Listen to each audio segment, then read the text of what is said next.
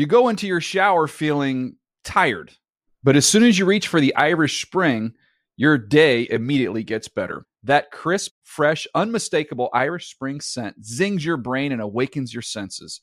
So when you finally emerge from the shower, 37 minutes later, because you pay the water bill so you can stay in there as long as you want, you're ready to take on the day and smell great doing it. Irish Spring Body Wash and Bar Soap. Fresh, green, Irish. Shop now at a store near you. Getting ready to take on spring? Make your first move with the reliable performance and power of STIHL battery tools. From hedge trimmers and mowers to string trimmers and more, right now you can save $50 on select battery tool sets. Real STIHL. Offer valid on select AK system sets through June 16, 2024. See participating retailer for details. If a new house is on your wish list in the next five years, grow your savings faster and experience your dreams with an Ohio Homebuyer Plus account from Kemba Financial Credit Union. A savings account specifically designed to save for a new home where you can earn 7% APY, a $500 matching bonus, and a $1,500 mortgage closing cost credit. Learn more at Kemba.org. Offer expires March 31st, 2025. APY equals annual percentage yield. Restrictions apply. NMLS 292230. Equal housing lender. Federally insured by NCUA. The Around the NFL podcast. Hates baths. Welcome to another edition of the Around the NFL podcast. My name is Dan Hanzus. I come to you from a room filled with heroes, a virtual room that is. Marc Sessler, Greg Rosenthal, and Chris Wesseling. What's up, boys? Hey, Dan. Can't say it. Can't say that the ATN podcast hates baths when Wes is on the flagship. So at that point, it is no longer unanimous, and I don't think it was even before that. So an erroneous money drop. Wes, what's up, buddy? Well, it's um, it's not so erroneous because I bats are on the outs. Oh, wait a second. Last time we checked in on this, Wes, as you were going through your latest courageous bout against the Big C, you've been dealing with a lot of pain and a lot of uh, attempted management of said pain. And the bath has been your sanctuary, your bastion. And you've spent hours in there, and there's candles involved and jazz. What has happened? Give us an update. There's been some drama in the meantime, some bath drama.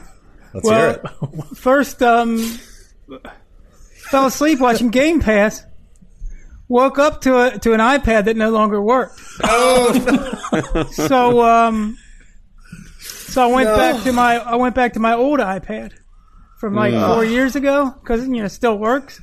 This was not the one that was stolen at the 2016 Women's World That's never Cup, been right? recovered. That That is- one. That is, that, that one is uh, whereabouts unknown. So This, this one wasn't the one that was in your car that disappeared one day and was never seen again either. right? no, that th- those are in whereabouts, whereabouts unknown.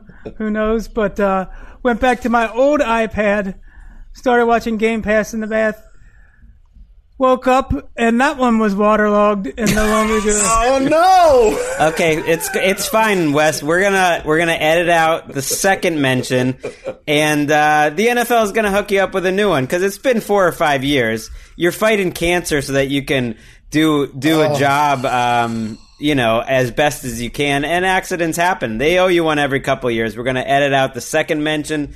They they will they will buy you. They will get you an iPad. I Come think on. at this point, if I take another iPad into the bathtub, Keisha's gonna Yeah. um, have some punishment waiting for me. Oh, I mean, I thought the whole the Goodness. gist here was that Keisha was gonna uh, at at times, not maybe you know wire to wire, but sit in the bathroom with Yes. you, and and maybe there would be a doorway to. Um, well, I don't know stuff that we wouldn't talk about on this podcast typically, but instead you're alone and the and the iPads are falling Ah. into the tub. So Yeah, both of these incidents were more in like two thirty in the morning range. Hmm. Keisha may have been awake to feed the baby, but other than that, that she would not have been awake and sitting on the edge of the tub. damn, Wes, that's crazy. All right. So yeah, baths they've um, they're not quite so romantic one one man romantic without the iPad. Yeah, I guess so. I guess that's what we've learned. I guess you could continue to take baths while not watching Game Pass, but also why mess with the process of the scientist if if that's how you uh, consume your football? Who am I to say maybe take the iPad out of the mix? I like that. You'd be my campaign manager. But good line of questioning, Dan, because that led to a, what I would consider an explosive update. I mean, there was a lot of new information there. I mean, that was some breaking news. Wes has lost. Now that we've known Wes, he's up to three downed iPads. Um, and I hope this just continues to go on forever and ever because it's kind of amusing. I believe that's factually correct. that I've, I've gone through three and I'm now on my fourth. Incredible, incredible stuff. All right. All right, so that's not great news, and I, and I did like that you had your little moment or your little time to yourself in the bath. So I don't like that you've turned on baths, but I love Wes that you are here with us to go through all of the action here on the flagship show, week eleven. Uh, a lot to get through. Um, as as we say, NFL things change every week. A lot changes, and it happened again. And also one notable injury that's kind of ugh, Wes, the west side of Cincinnati cries tonight. We're gonna get to all that. Let's start though with the game of the week, I believe, or if not the game of the week, right up there. Let's head to Baltimore. Henry gets the carry running left. Henry to the 25. Henry to the 20. To the 15. To the 10. To the Yes! 5. Oh, yes! To Yes! victory. Yes! Yes! Touchdown, Titans! As the Titans will run out of Baltimore with a shocker in OT. Oh, you know what the best thing about, and of course that was Mike Keith and Dave McGinnis going nuts for WGFX. Best thing about the play is when you watch it on the teleprompter screen thing or the telestrator.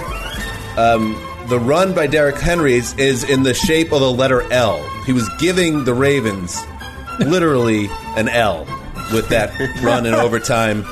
Uh, Henry picked up 96 of his 133 yards after halftime, including that 29 yard TD dash in OT to close out the Ravens. A huge 30 24 win for the Titans in Baltimore. Um, the Ravens actually started the ball in over uh, started the overtime with the ball. And again, just this this thing, boys, with the Ravens, where something just doesn't seem right. You win the coin toss, you have the ball, you had driven down the field at the end of regulation to tie the game. It kind of made sense that now against the Tennessee defense that is uh, scares no one that you're going to go win a ball game and, and take control and be at the top of this division. But instead, Har- Harold Landry sacks Lamar Jackson, sets up a third and 17. Defense holds. Uh, Tennessee's defense holds, punt, and then before you know it, Henry and the Titans are celebrating. Uh, a huge win for the Titans after their ugly Thursday night loss in Week 10. And the Ravens, Wes, just more questions about where they're at in 2020. Uh, yeah, and I think by this point we should we should start pointing to the offensive line and why they haven't been the same and why this might just not be their year. They don't look like a serious contender to me anymore.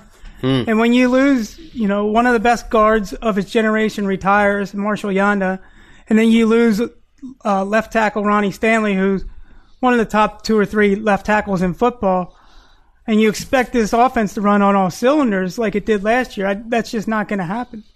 Right, and you're hurting two tackle spots, uh, you know, by moving Brown from right tackle to left tackle. Suddenly, you got a problem at right tackle, but they still moved the ball enough in this game. And you watched it closer, Dan, so you can speak to it better. And when you get the ball at the 15 yard line on a catch to Dez Bryant of all people with about a minute to go, you think that's when the Ravens are going to cash in and score a touchdown. That's in regulation, and they went one for four in the red zone. There weren't many days like that in, in 2020. I mean, 2019 rather.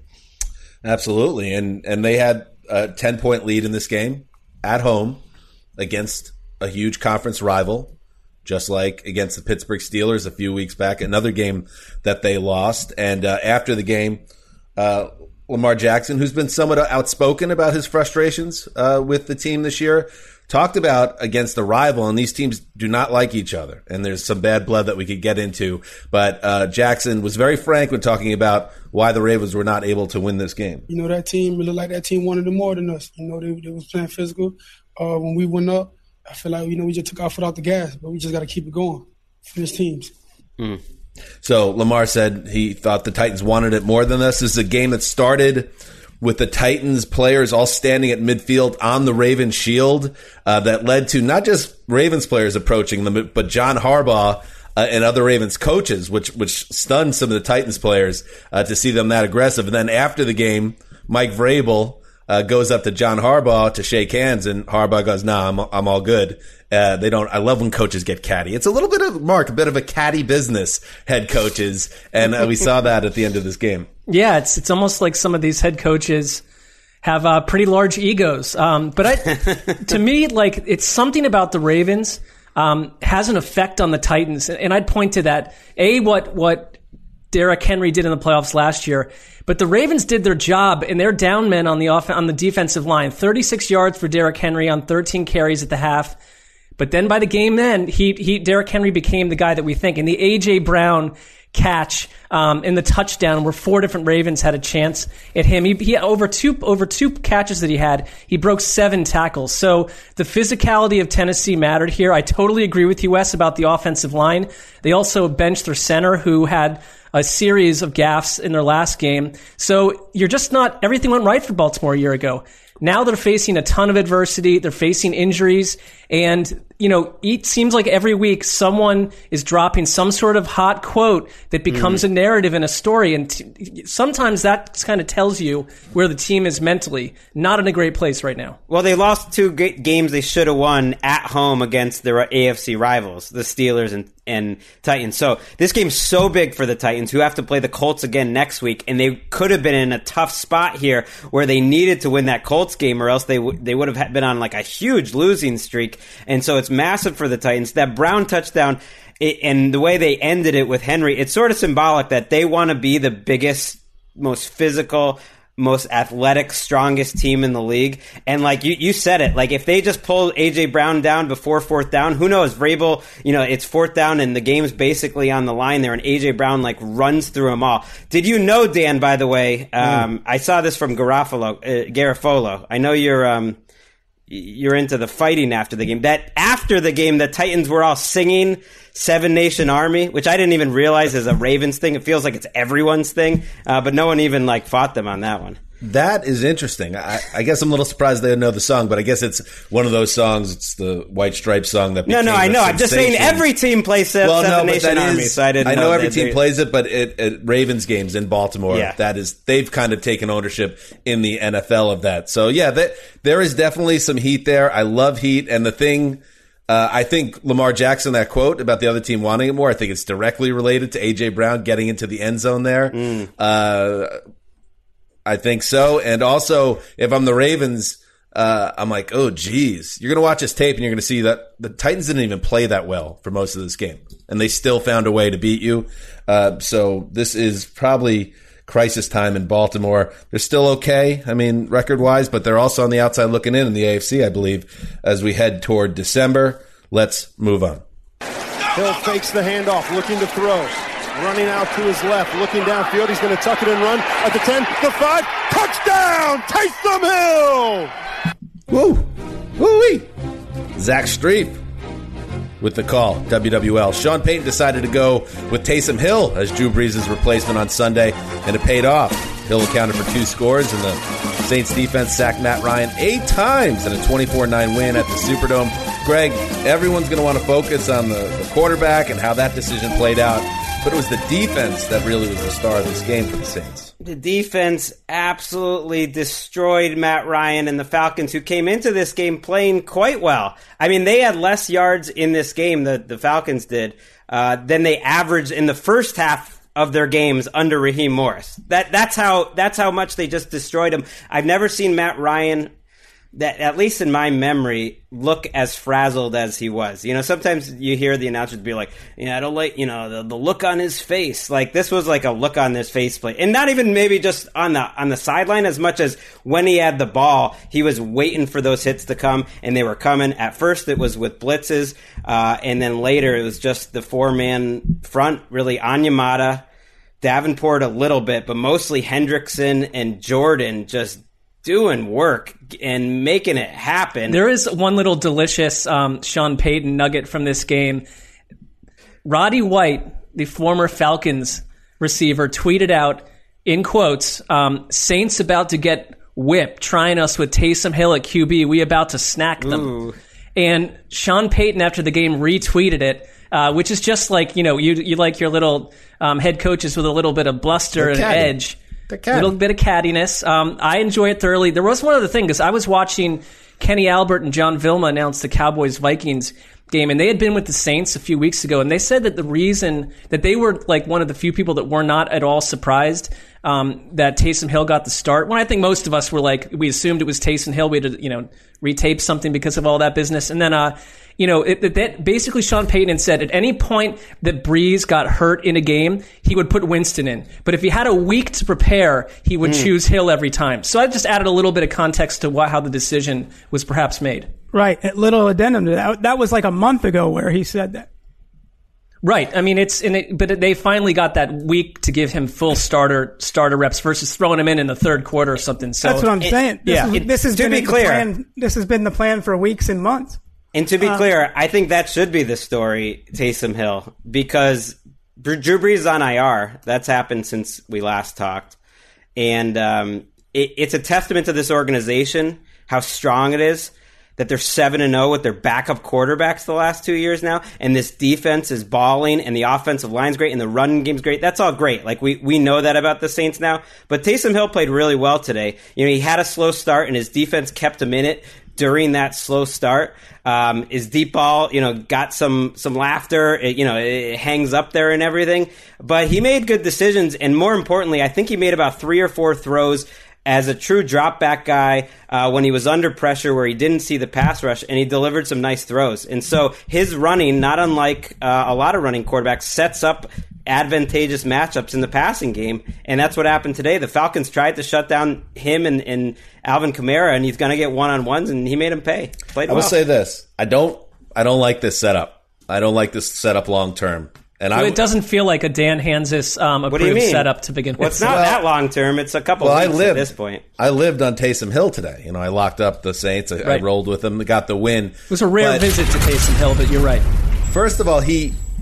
The, I thought the deep ball was troubling. I thought that that tells you there is an element of their game that is just not involved uh, when Taysom Hill is your quarterback. I also found it Not involved when. Drew Brees is quarterback either. Yeah. Okay, but there's a difference in what happens uh, on the intermediate intermediate routes with Drew Brees. They're very different quarterbacks that way too. But like you had, so you're not going to have a deep ball presence with Taysom Hill. I thought it was odd that Alvin Kamara wasn't involved at all in the passing game either. Maybe that's just an aberration, but it just seemed like this is not something that is going to work long term. I maybe I'll be wrong on this, but that's why I thought the defense played awesome in this game, and they, they set up the Saints well, and, and Hill did enough, and good for him in the red zone. He he found a way to get in the end zone twice, uh, but I, I still wonder if this is the right decision. Well, he he held the ball too long and he was indecisive. I don't think he sees the field well at all for a quarterback. For an NFL starter, I think he'd be well below average in that area. Um, but but then again, for all the things you take off the table, you're you're putting things on the table too. His Right. ability to make plays late in the down. Um, one one play where he hits Michael Thomas coming across the middle of the field late in the down was really impressive. His numbers would have looked better. The, the Saints' score would have looked better if not for a Michael Thomas drop in the red zone early in the game.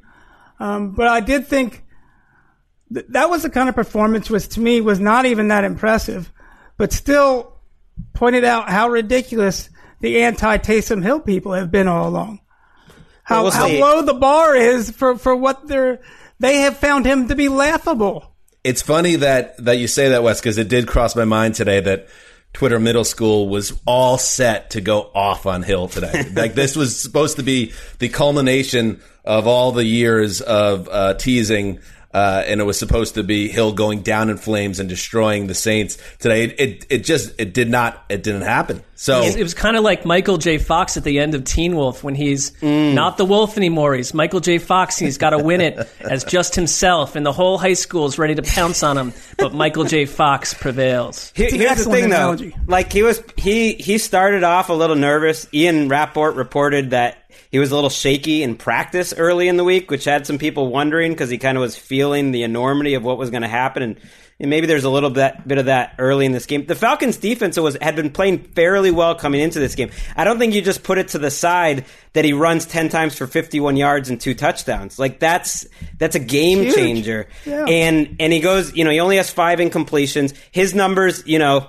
Uh, throwing the ball where you could say, you know, Thomas had that big drop, but he also got a little lucky on one deep throw that was, you know, that Sanders made a play on. But I look at Michael Thomas and I say, Michael Thomas goes over 100 yards and catches more on time throws in this game than the three games combined he had with Drew Brees. I mean, there's no question about that. And I don't know if that's just Michael Thomas getting healthier or what. But the reason why I wasn't as as um, I'm not as worried as you, Dan, is there were a lot of like on schedule throws in this game. It didn't seem totally fluky. Yeah. Yeah. I guess here, all right, let me put it this way, okay? And we all know Jameis Winston is, at this point in his career, what we've seen, not a high level quarterback. So I'm not making, I'm not making the point that this is a travesty that Jameis Winston isn't playing right now. But when it happens, and it will, uh, when the Saints go down 14 to 3 in a big spot at some point down the line, Taysom Hill feels like the last guy you're going to want in the game uh, to try to get you back in the game. Uh, I would I would like to see how they their offense looks when they get put behind the eight ball just a little bit. Yeah, I think that's.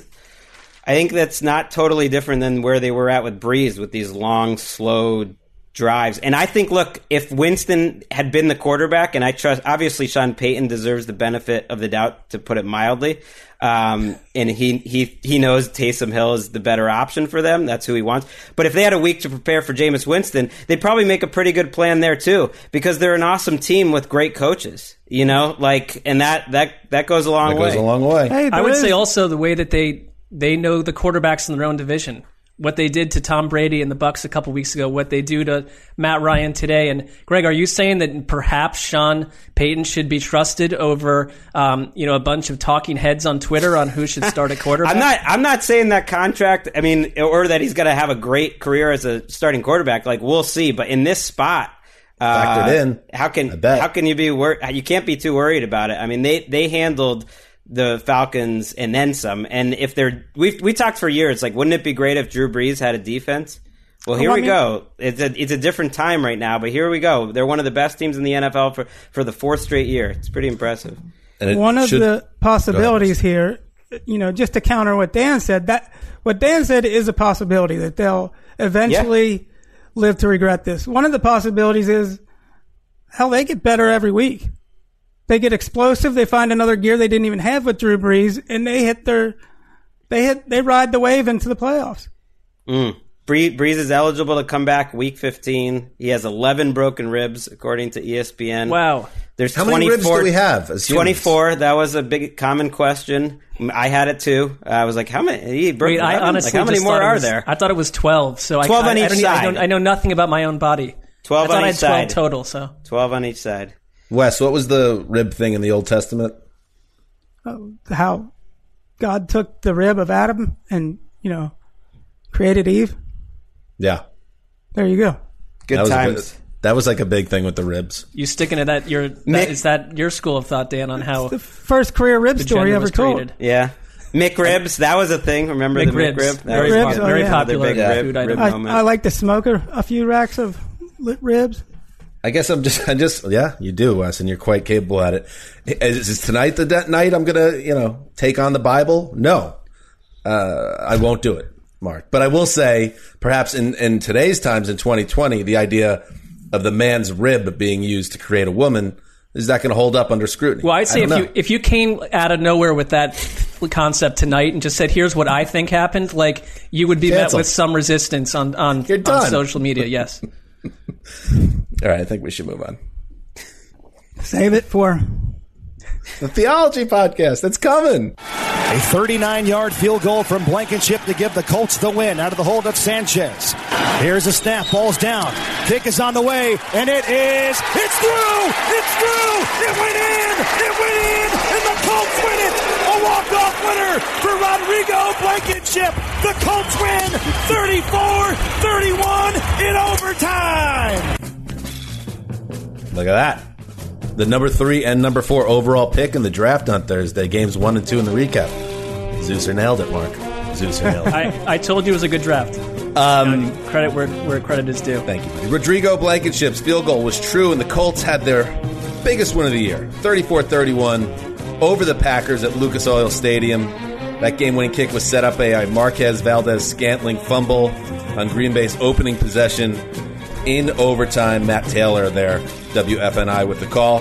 Uh, Aaron Rodgers is not going to forget that MVS fumble, boys. Uh, it would be naive to assume that MVS is even alive as we record tonight, uh, because uh, the nature of that turnover and Wes, the the Packers have no one to blame but themselves.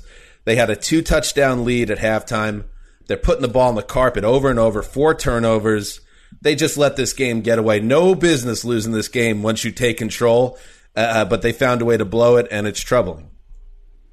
Yeah, it almost felt like they thought they had it in the bag and close up shop. We're done for the day. We have Aaron Rodgers. Even if the Colts try to mount a comeback, he can move the ball at any time. And it didn't. It just didn't happen. And uh, to see MVS go from hero to goat Ugh. after that big what, 50 yard catch, um, setting up an opportunity where they were hoping to get the field goal and had a chance to go for the win in, in regulation. Um, that's heartbreaking. I don't know about this narrative that uh, Aaron Rodgers is going to have him buried underneath the Bay Bridge or whatever. but- Just don't put it past them. It's Don't it's put it surprising too though because Rodgers had such a big part, you know, in the collapse. Now the only reason that they are ahead by that much is because Aaron Rodgers, you know, absolutely filleted, you know, the Colts defense in the first half. But when the Packers offense goes three and out, three and out, they fumble the ball. Uh, and then the Colts stop them on fourth down. And at that point, you thought the game was over before that game tying field goal. Like, that's a pretty long stretch of uh, failure by the Packers. And, like, I was shocked on that fourth down play where Rodgers couldn't connect. I was shocked because it was one of the rare times this year where it's like, oh, maybe good defense can beat good offense because this was that sort of game. Yeah, and, and the you know the the defense was up and down for Indy, but DeForest Buckner, a huge play, and they they knew what they wanted when they went and traded for him.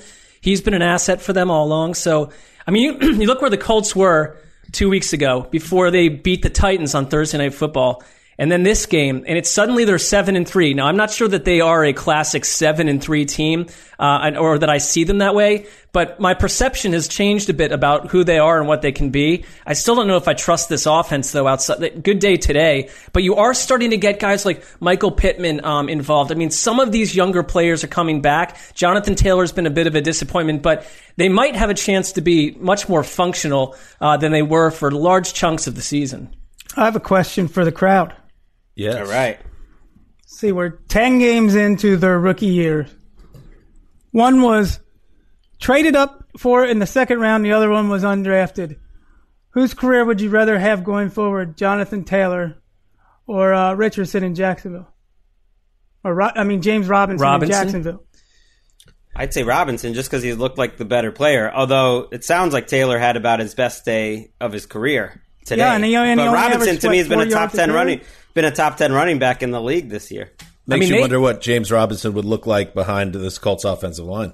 This hmm. Colts offensive line, though, didn't they have about nine holding penalties in this game? But I mean, the end, the last couple minutes of this game, how it was managed was was just insane in a million different ways. All those holds gave you know the Packers another chance. But one, I just one small thing I want to point out that I feel like the analytics or maybe this like evolution will eventually get rid of is unnecessary spikes. And uh, there was an even when you got the s- smartest quarterback in the league taking an unnecessary spike at the end of that game and giving them one less throw to the end zone, it was a pretty massive deal to me. It's like at some point I think people are gonna wise up and know when to spike it, when not to. With about 40 seconds left in the game, he takes a spike, two two throws, and then the game's over. I Wes, had didn't you miss this? Didn't you I miss had- uh, Greg uh, second guessing coaches on clock management?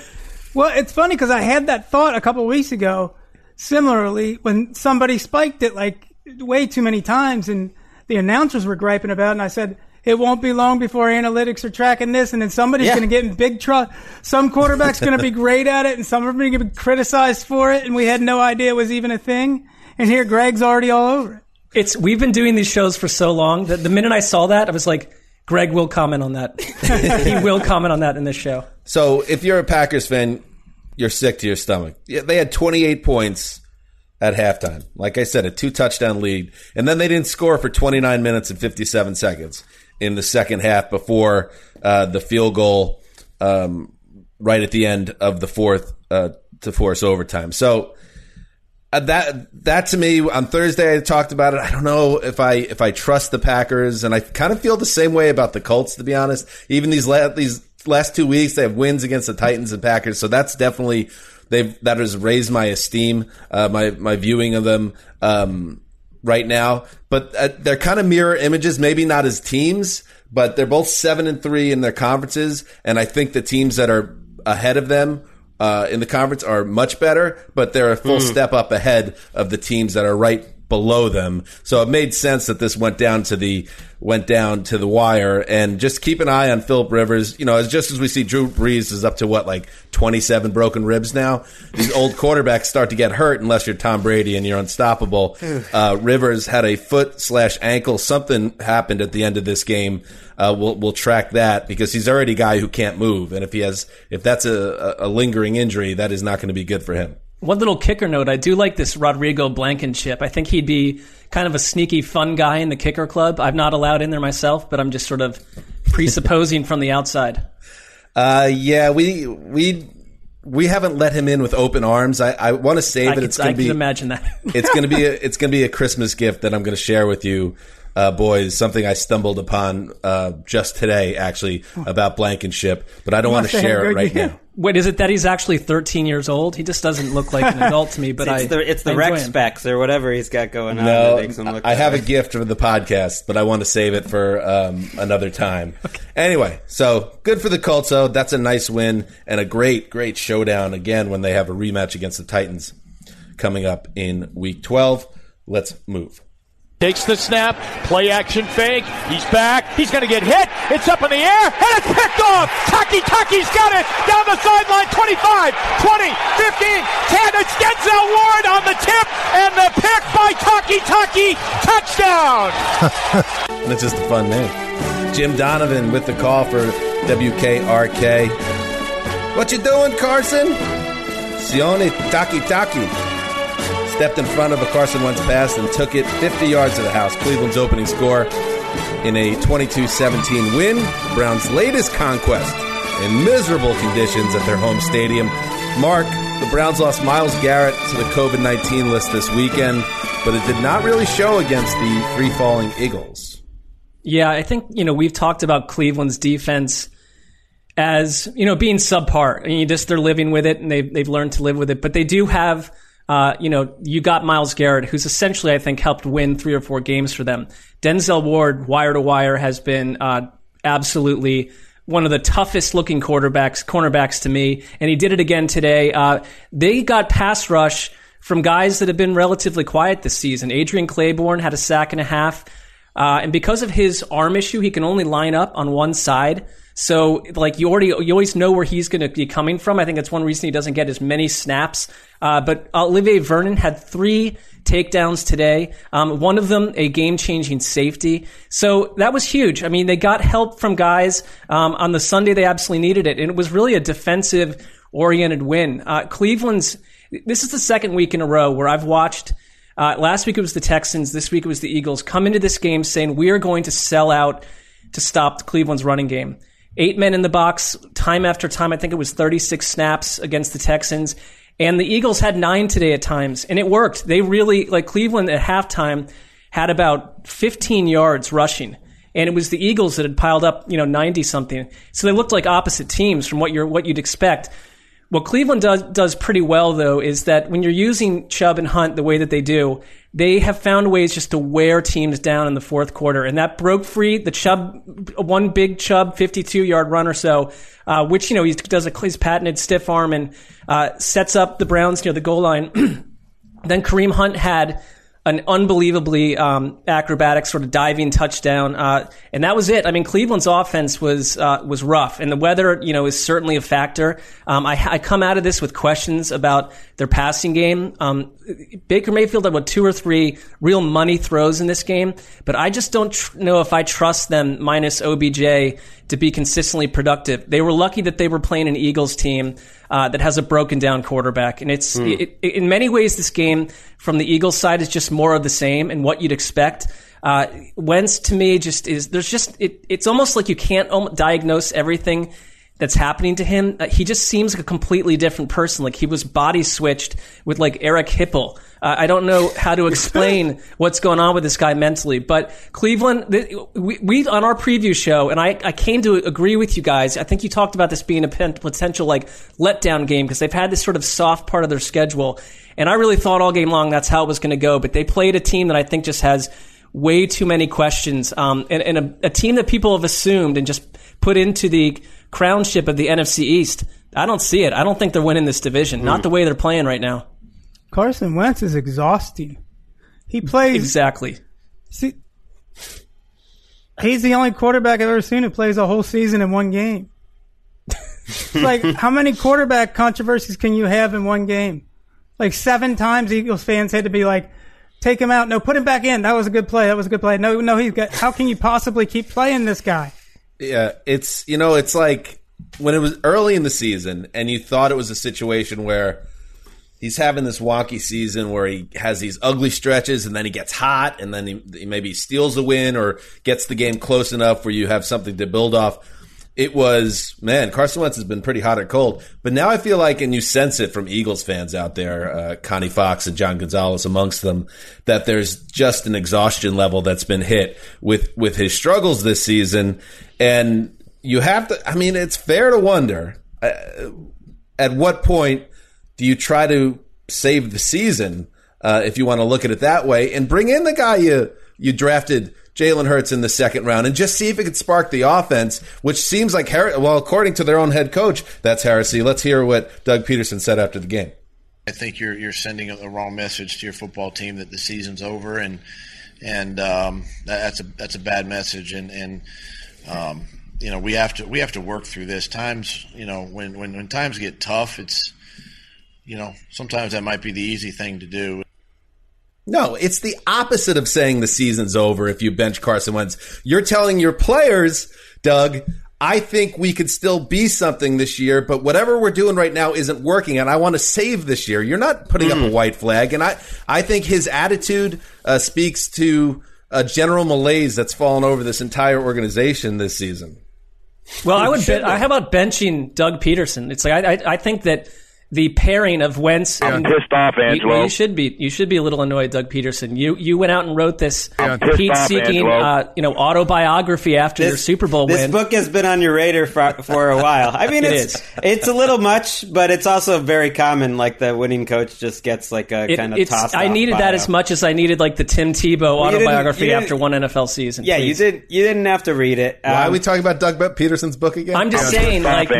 maybe you know, like he- he- there were other coaches on that Super Bowl staff that maybe should have had the books written All right, about them. you love Frank Reich. I know. We got that it, too. it might be, you know, it might be a, a comment um, or a somewhat of a statement about how they think, you know, Jalen Hurts looks, which I, which is part of it. And I'm not saying that they have the best feel, but this coaching staff hasn't given us much reason to think, and and neither has Jalen Hurts' snaps. Um, that they're going to be able to cook up uh, an offense with most anyone, but you're right. He's sort of at the point now, Wentz, where you almost have to you know seriously think about taking him out just because if you're if you're in, turning the ball over this much every week at, at some point like you got to make a decision they're still in first place though still in first place. And the browns are seven and three. Speaking of a seven and three team that might not feel like it they're one and two against teams that have a winning record. But i give the browns a ton of credit for their coaching staff coaching them up well enough to take care of business in all these games. It's not their fault that they've had an easy schedule. It's actually kind of awesome that they haven't been picked off week after week in all these games. Yeah, I mean, the last time they were seven and three was 1994,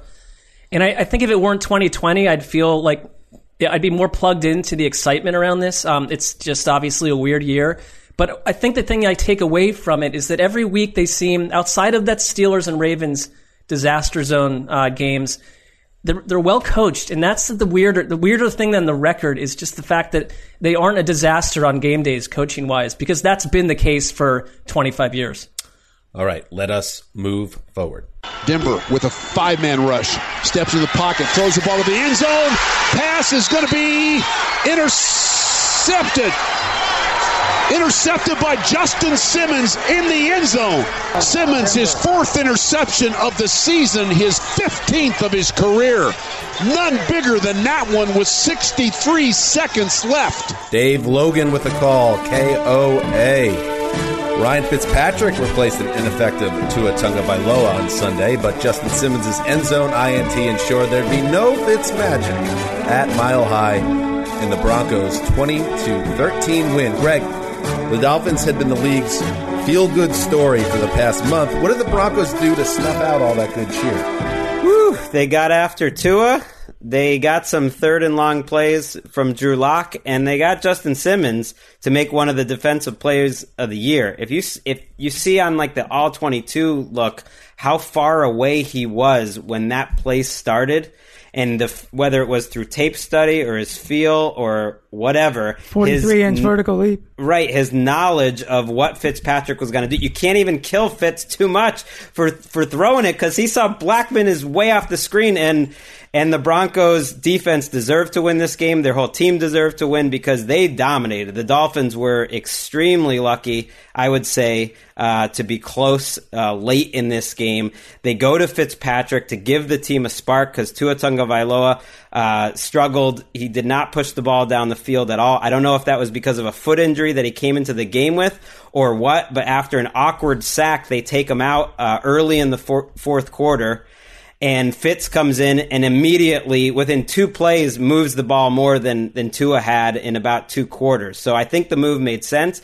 and I think if you listen to the comments after the game by both players and the coach that Tua is still the quarterback, I was impressed, and I think this is what you can do and what you should do when you have adults in the room and you don't treat the quarterback position like they're some like weak egoed little like yes you know, non-professionals and Preach Tua it, and.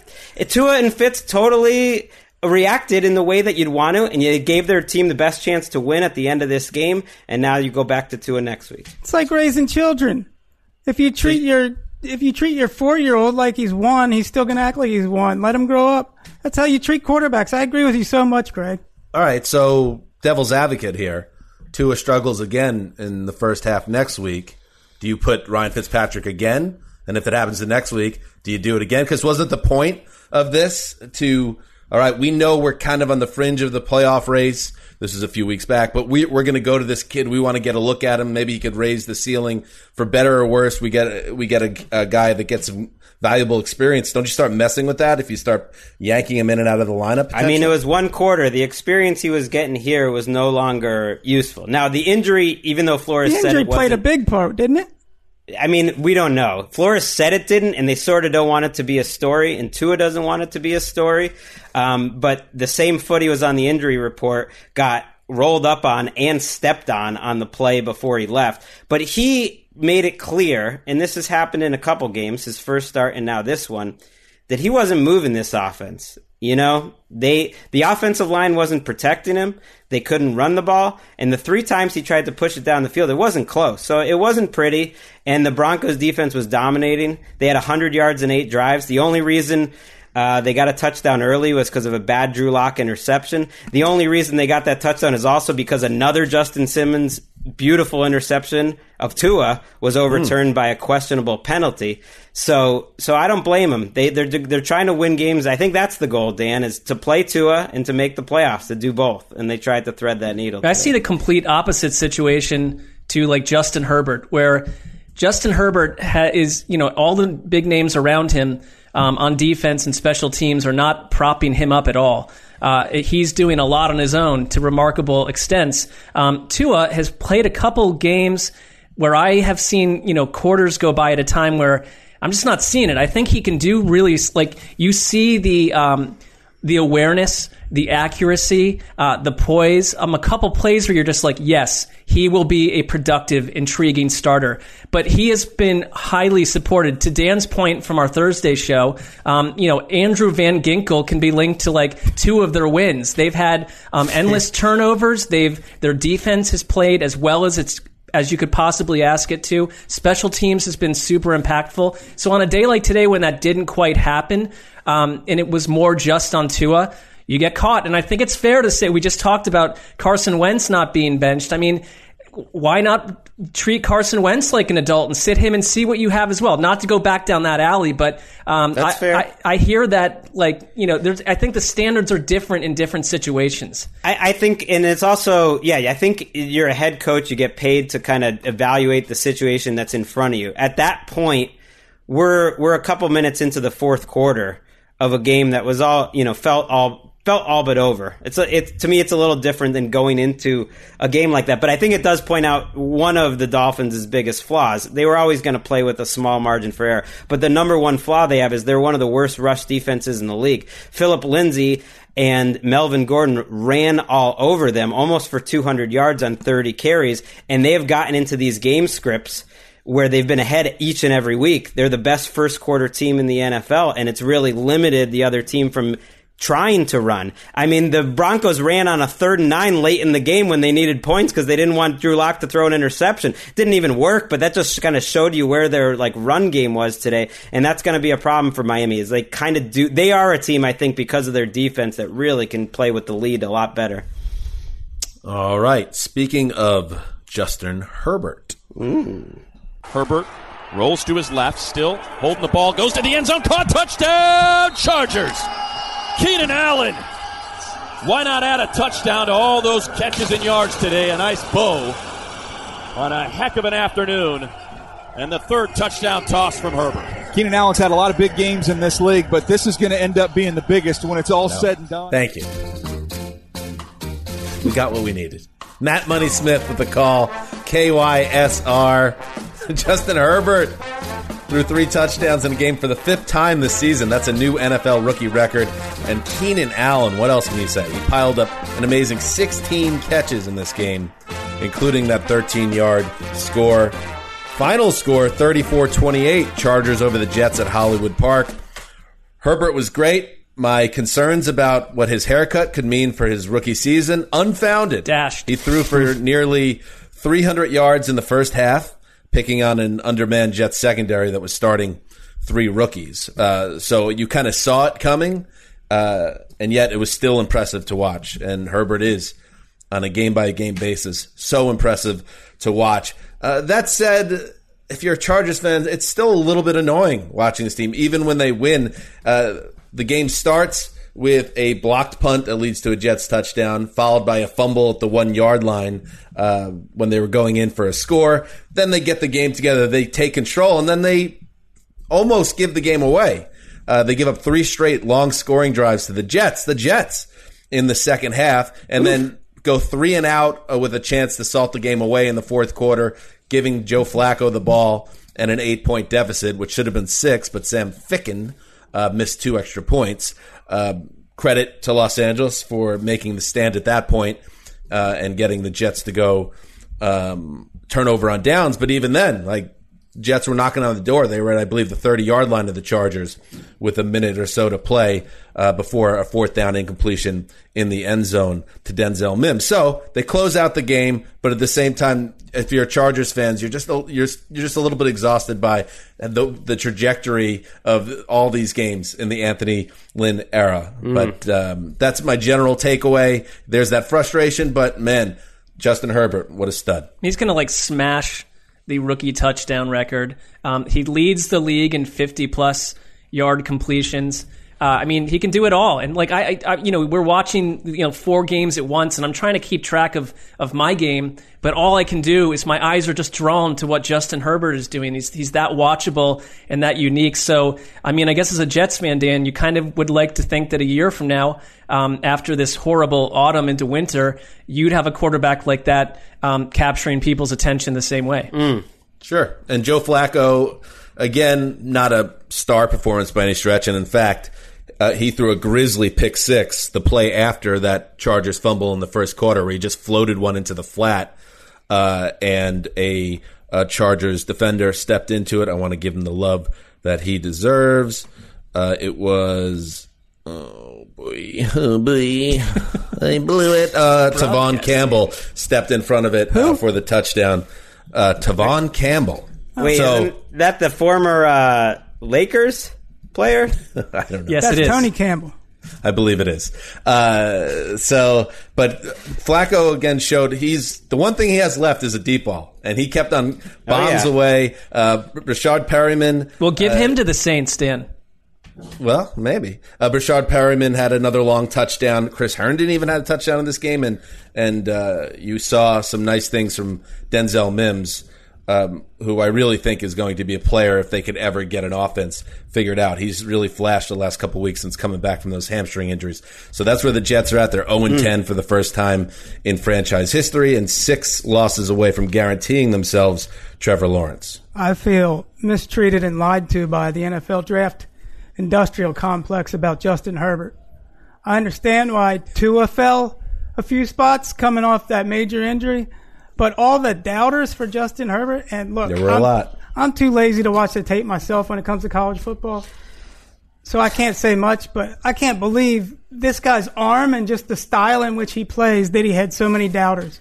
Well, I think it goes to, you know, you got to look at their coaching staff in college and the type of offense that they run that people just never saw him in the position to make it. But yes, you would think that a guy with that arm strength, you saw it show up today. Like on the Mike Williams touchdown, the fact that his arm is so strong is why the defenders are out of position for Williams to go run after it. I, you know, our uh, former guest Nate Tice pointed out this 60 yard bomb that he threw, where like the ball never even left the screen because it was it was so hard. I mean, he he is getting to the point where he is going to be in the mix of the best rookie seasons by a quarterback ever. I mean, to me, he's a top ten quarterback in the NFL right now. I've never Easy. seen a qu- I've never seen a, a rookie quarterback play better than Justin Herbert. I haven't I haven't.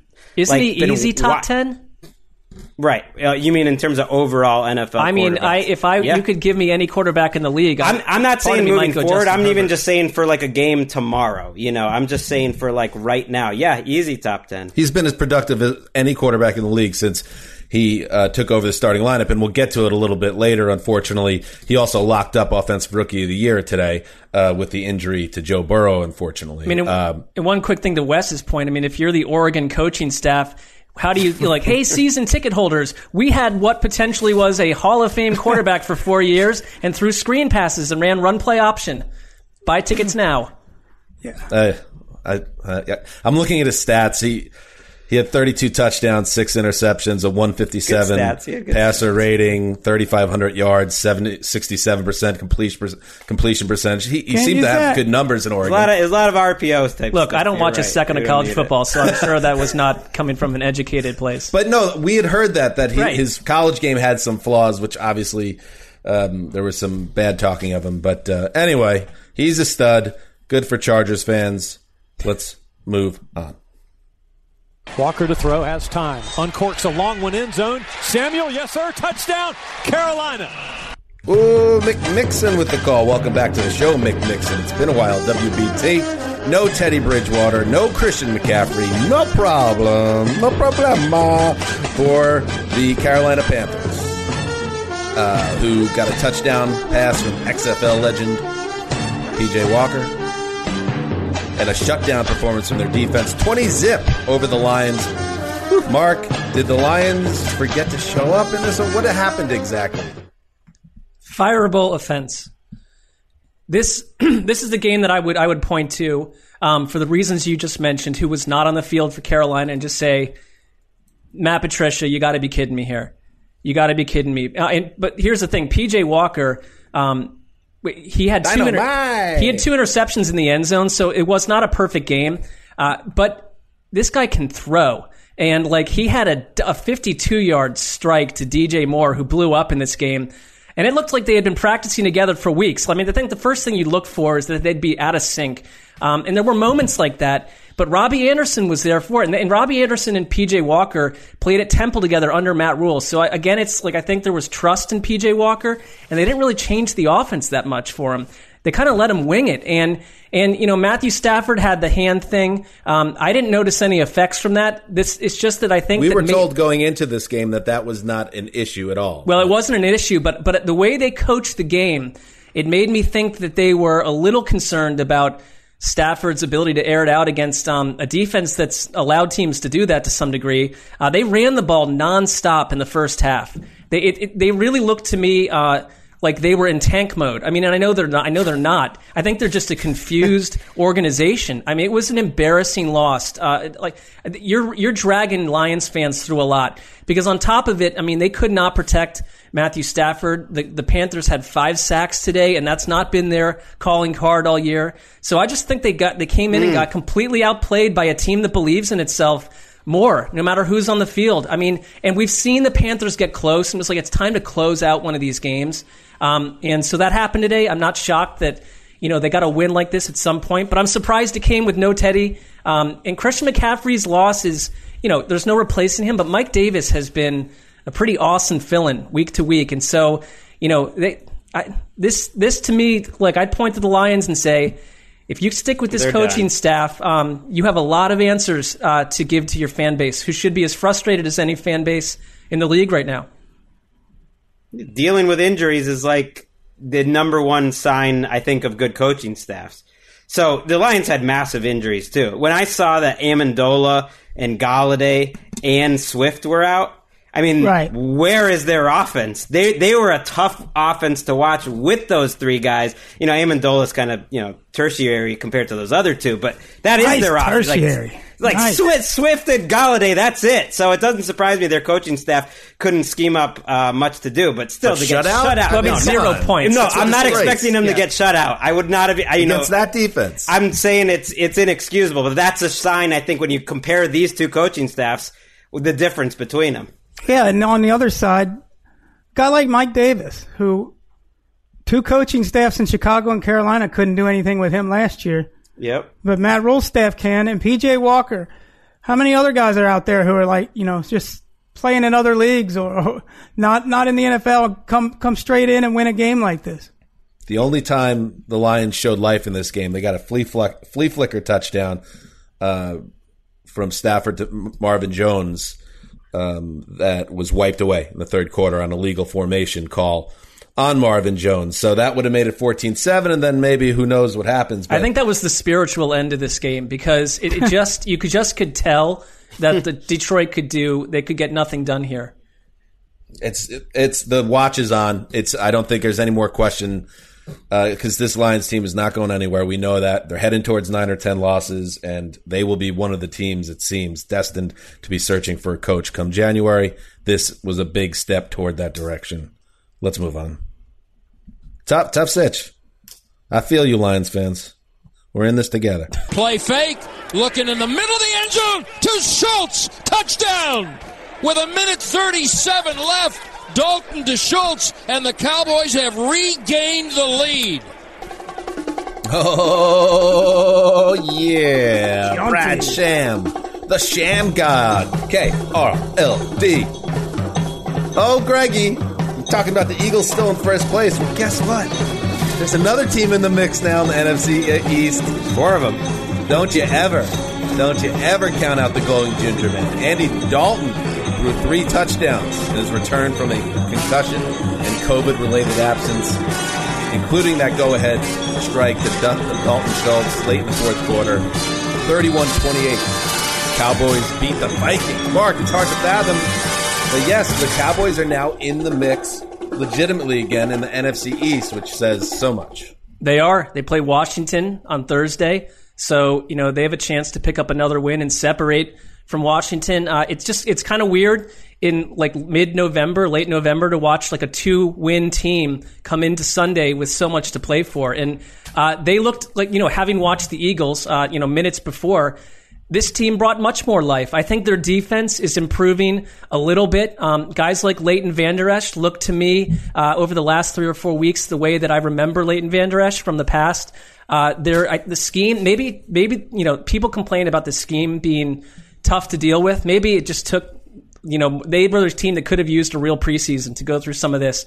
Uh, but the story of the game was both quarterbacks and the offenses. I felt I felt like it was tough to watch one of them lose because Kirk Cousins was lights out, and I mean the wide receiver play in this game was unbelievable. I'm sure you all saw the CeeDee Lamb catch, which was, um, you know, I I, the Odell Beckham catch. There's one of these, like there's maybe two or three of these these kind of plays um, a year or even every five years because that was something that was just remarkable to watch. Adam Thielen had a one-handed touchdown grab in this. He had a second one-handed grab as well. So the wide receiver and Justin Jefferson did more Justin Jefferson things. So that was the fun part of this. There were six lead changes, four of them in the fourth quarter. So it was just sort of a matter of who would um, have the ball last. And Dalvin Cook, Dallas did a nice job against him early. He got real hot towards the end, and I saw Dallas's defense get worn down. And I thought a couple of times that the Vikings were going to kind of blow the lid off the thing and just walk away with it because their season is obviously on the line as well. But Andy Dalton, I give him credit. I mean, this Dallas team, uh, they have so many parts. They look so they look like uh, you know everyone's ditching all the parts, getting rid of them off your fantasy team. But guys like CeeDee Lamb brought life today. Um, Amari Cooper had a couple big catches. Ezekiel Elliott ran for his first 100 yard outing of the year. Tony Pollard, I think, is a nice compliment to him. Had a big, huge touchdown run himself. So Dallas has life, and uh, they're more fun to watch than the Eagles. So I'm re- I would Mm. rather see Dallas, uh, you know, make something out of this uh, and, and, and for John. This shouldn't be impossible. The, if Andy Dalton could just be basically Andy Dalton, he doesn't need to be special because he never really has been, but he's been proficient for large chunks of his career. They should be able to score 25 to 30 points a game with this team, Oof. even if it's not the same offense it used to be. The offensive line isn't as good. There's still enough there, and Dalton is capable. Wes, am I crazy? I mean, is, is it crazy to think that the Dallas Cowboys this should be not an aberration this week, but something we see more often going forward. Dalton getting more comfortable and the Cowboys becoming not embarrassing anymore on offense. I think you're right, and I think we've seen a team that's kind of transformed. They seem like a different team November 22nd than they were October 22nd. Like they've, I, I think Marc mentioned their improved defense, and it's not just a little bit. I think they're much improved, and they did get worn down today. You know, it's not good to be giving up 160 yards to Dalvin Cook and great games for Thielen and Jefferson, but but I do think you, you're not going to roll into Dallas and just pile up yards and points on the on the Cowboys like you could earlier in the year. Well, Also, I they mean, got- they won sorry, the they game got- too, right? They did, I mean, right. they, they did win the game. They got Zack Martin back, and he played right tackle actually, um, and played really well. So I think that you know the line health in Dallas, and it seems to be a theme with all these teams. Like they have, I think, more um, offensive line combinations than pretty much just about anyone. But getting him back today uh, was a spark. Yeah, everyone was crushing, including me, Mike McCarthy. So you, we should give them credit. You know, their offensive line not just it's not just that they lost like future Hall of Famers and all this stuff. It's just it all happened at once where you had like four or five new starters at once. And so it's very encouraging if you think back to the last time Dalton played, which was against Washington, and this offense was inoperable, uh, that they've gotten it together. And that, that does go to coaching. It goes to these these young players. Um, but part of it is is more of it is the defense to me. And I know they gave up a lot of points here, but when Kirk Cousins gets the ball the way that they were rolling today, and they go four and out, Four when and out. all they got to do is is kick a field goal to get it to overtime, and Aldon Smith get who's been awesome gets a quarterback hit, and Randy Gregory, Gregory who looks pretty good coming off uh, a couple years off because of suspensions looks pretty good. I mean that that's major. I mean, they the touchdown pass to Schultz was absolutely out schemed the Vikings and Mike Zimmer. And, and I don't know if it was a busted coverage or what, but the fact that Schultz didn't have anyone around him uh, within about six or seven yards in Oof. the end zone with 137 to play on the go-ahead score. So yeah, maybe it's this is a night. Uh, we'll give some credit to Mike McCarthy and Kellen Moore because certainly uh, it's been tee off se- uh, all season long on these guys, and it's been deserved because they entered this game two and seven, and quite frankly, were not uh, competitive uh, after Dak went down initially. But you just man, who's going to win the NFC East if the Cowboys start playing like this? You would think. Well, the Cowboys someone's gonna get someone's gonna get a fourth win on Thanksgiving, and we'll have the most wins. I don't. I guess that puts them in first place, either Yeah. Washington, uh, and it's a tough loss for the old uh, team of Zeus CL, also stuck on four wins. It's a tough one, yeah, because uh, this felt like a hiccup game. I talked about it on Thursday. Uh, I didn't think they were going to end up ten and six. They were going to shoot themselves in the foot uh, at some point, and but doing it at home against Dallas, it's it's not it's not a good look. I'm not writing them off. I still think they can get to nine wins and find their way into the playoffs, but now they just made their pa- path a lot more difficult. I will say that they have the Panthers and Jaguars coming up, so they can get back to six and six by mid December and be okay. But not good, not good. All right. And before we move on, let's welcome in the great Nick Shook. He has been an invaluable uh, bench player uh, for the podcast this season, and now he joins us along with. I love when there's the two bald guys on at the same time. What's up, Shook? Yeah, you got the good bald uh, duo right here, right next to each other on the screen for those of you Good- watching on looking good, YouTube. looking good. Yeah, I, yeah. I love that chair for you. It looks like your trap muscles never stop. Yeah, see, this is like this is the back. Yeah, so it, it, I should probably not wear black, but a lot of what I have is black because it's versatile. You look like you're right now in the hollowed out volcano in the middle of of Pacific Ocean, ready to blast some island off the face of the earth. I am very much not in that setting. I'm in the, the Oh. windy, cold, blustery Cleveland. All right, let's check in with the Cincinnati Bengals. A tough day in Cincinnati. Burrow now running to the side, trying to get to the corner of the end zone. Oh, and Chase Young just tagged him, and the ball is out and recovered there. There's a flag down, which I think is going to be a hold against Cincinnati, but Young caused a big turnover, crashing into Burrow. It was recovered out of bounds. That was violent by Chase going up against his fellow teammate from Ohio State. That's Bram Weinstein and Julie Donaldson for WTEM. Number two pick, Chase Young reacquainted himself with number one pick Joe Burrow at the goal line on Sunday. His crushing hit on fourth down, a huge play in Washington's 20 to 9 win over the Bengals. Uh, sadly, shook the big news out of this game, though, was a different hit on Burrow, uh, one that uh, ended his fantastic rookie season. Yeah, uh, and, and it kind of swung the entire uh, tone of the game. The Bengals had a lead when that happened, and then pretty much just fell silent for the rest of the game. Outscored thirteen to nothing for the remainder of the contest, and you could kind of feel the air sucked out of them uh, when they saw Burrow leave on the cart. You saw a lot of players from both teams, a lot of former Ohio State players who were teammates of Joe Burrow for a couple of years, going over to give him their best wishes. But um, I mean, it, it kind of reminds me of you know you lose your your alpha male, your leader, because. Burrow is a guy, although he's a rookie, he's a guy this team has rallied around almost from the beginning. Um, he, he's the kind of guy, you know, somebody I like to talk to about about the game likes to say that uh, he's the kind of guy where if you find yourself in a fight, he's coming over the top to, to throw a haymaker and get in the middle of it. He's not sitting on the side like some pretty boy would. And I think that's the type of guy um, that this team has has rallied around. And, and you take that away, and suddenly they're the Bengals of old, which is the Ryan Finley Bengals, which is the Bengals that don't stand much of a chance, even if they are improved in other areas. And that's kind of what you saw for the remainder of the game. It really kind of punctuates to me what has been a concern for a lot of people, and I know definitely myself this season. Could they protect Joe Burrow long enough to get through the season and, and, and keep his health in order? Because he is obviously the franchise guy. He's looked like the guy. He can be their guy for the next decade plus. If they can keep him upright and keep him on the field, Unfortunately, the nightmares came true today, and we'll have to wait until next year to uh, continue Joe Burrow's young and extremely promising still career.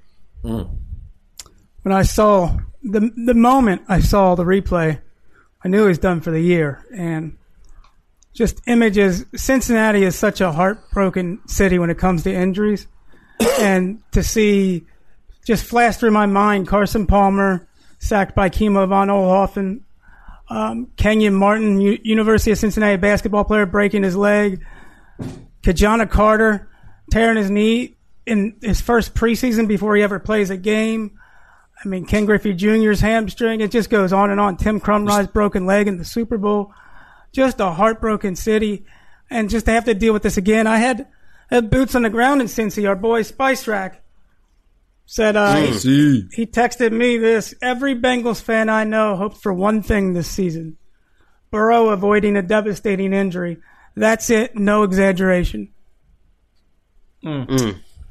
Yeah, it's it's unbelievable that that certain organizations just can't shake terrible things like this happening to them because that was the big takeaway of the season was yes the Bengals were not going to be a playoff team this year and who knew if they had the right leadership on the sideline at this point and they certainly need need more players around but they had this guy to build around and they still do but now you throw in the complication of a reconstructive knee surgery and the timing of it you would think sets him up to be ready for week one. But then of course in the back of your mind you're wondering if this affects him as an athlete going forward. We've been talking everyone's just trying to figure out carson wentz. What's wrong with carson wentz? And one of the theories is that after he blew out his knee and then he, he suffered the back injury that he lost some of that quick twitch ability. You just hope that with the advances and where we are with technology and medicine and rehab that he'll come back and be the same guy. But we didn't even want to have to have this conversation, and yet here we are.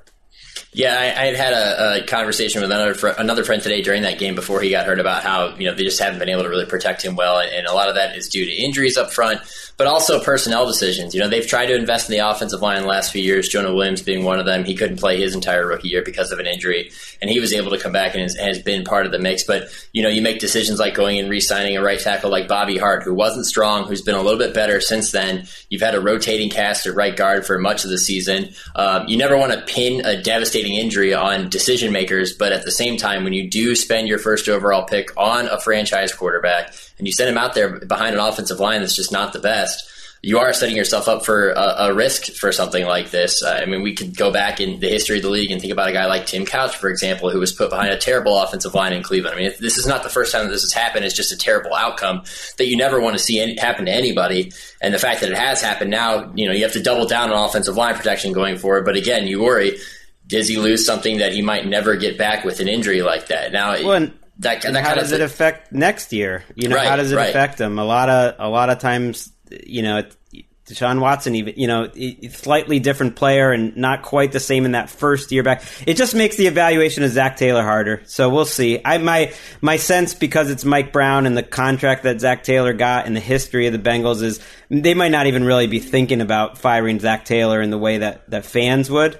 Um, but it, it just at this point you're going to be playing out the string with Ryan Finley, and so you got to you're basically almost making your decision on Taylor right now. Is he the right guy to shepherd Joe Burrow for the next few years? Is he the right guy to coach up an offensive line? Because coaching is, is a huge part of uh, the offensive line, and, and they've struggled to, to put it mildly. I remember a show like back in April when we, you know, unsolved mysteries, and one of the topics was we have no idea who Zac Taylor is. I'm not a lot closer to knowing who he is now, um, and they're clearly going to. If you look at the, the way this game played out after Burrow went out, they're going to free fall. So you're gonna you're gonna you know you're the, you're not going to learn much about Zac Taylor from here to the end of the season.